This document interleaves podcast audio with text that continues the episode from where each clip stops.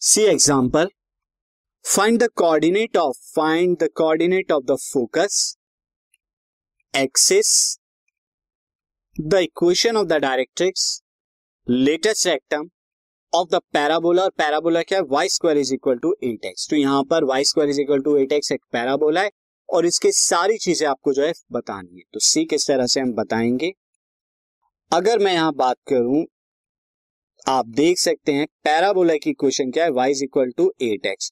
और ये किस इक्वेशन से, Y square is equal to four a x, इसके इक्वेलेंट है।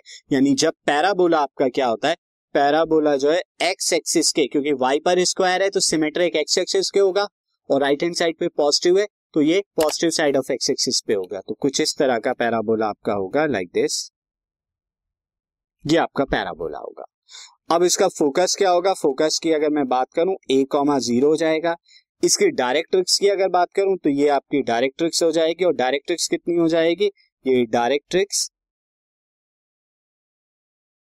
डायरेक्ट्रिक्स की इक्वेशन क्या हो जाएगी, x is equal to minus a हो जाएगी। वर्टेक्स की अगर बात करें तो वर्टेक्स इसकी जीरो कॉमा जीरो होगी क्योंकि स्टैंडर्ड फॉर्म का है। इसके अलावा length of latus rectum, length of latus rectum four a होगी। तो इस तरह से आप ये सारे बताओ। और एक्सिस की बात करें तो एक्सिस, ये वाई एक्सिस है, ये एक्स एक्सिस, तो एक्सिस जो होगी यहाँ पे एक्स एक्सिस होगी। तो एक्सिस, एक्स एक्सिस को कैसे लिखते हैं आप, एक्सिस ऑफ पैराबोला जो होगी यहाँ पे एक्स एक्सिस होगी। और एक्स एक्सिस को आप कैसे लिखते हैं, y is equal to zero करके। तो ये आपके सारी इंफॉर्मेशन यहाँ आ गई। अब सिंपल आप क्या कर देंगे, इस y square is equal to eight x को कंपेयर कराइए y square is equal to four a x से, यहाँ से ए की वैल्यू फाइंड आउट कर लीजिए। नाउ सी, तो मैं यहाँ पे लिखूंगा now on comparing on comparing equation of parabola with standard form with standard form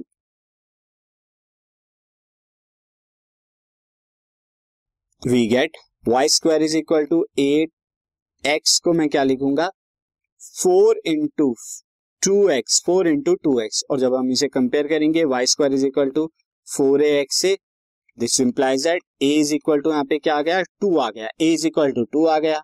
तो फोकस क्या हो जाएगा यार, फोकस के जो कोऑर्डिनेट हो जाएंगे, फोकस F क्या हो जाएगा, टू कॉमा जीरो।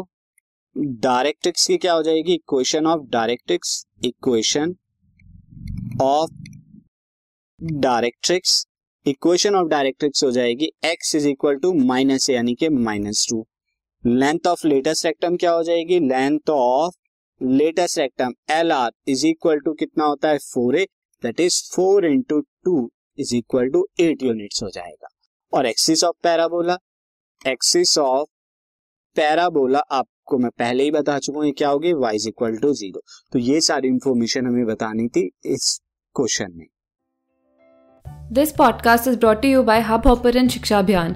अगर आपको ये पॉडकास्ट पसंद आया तो प्लीज लाइक, शेयर और सब्सक्राइब करें और वीडियो क्लासेस के लिए शिक्षा अभियान के यूट्यूब चैनल पर जाएं।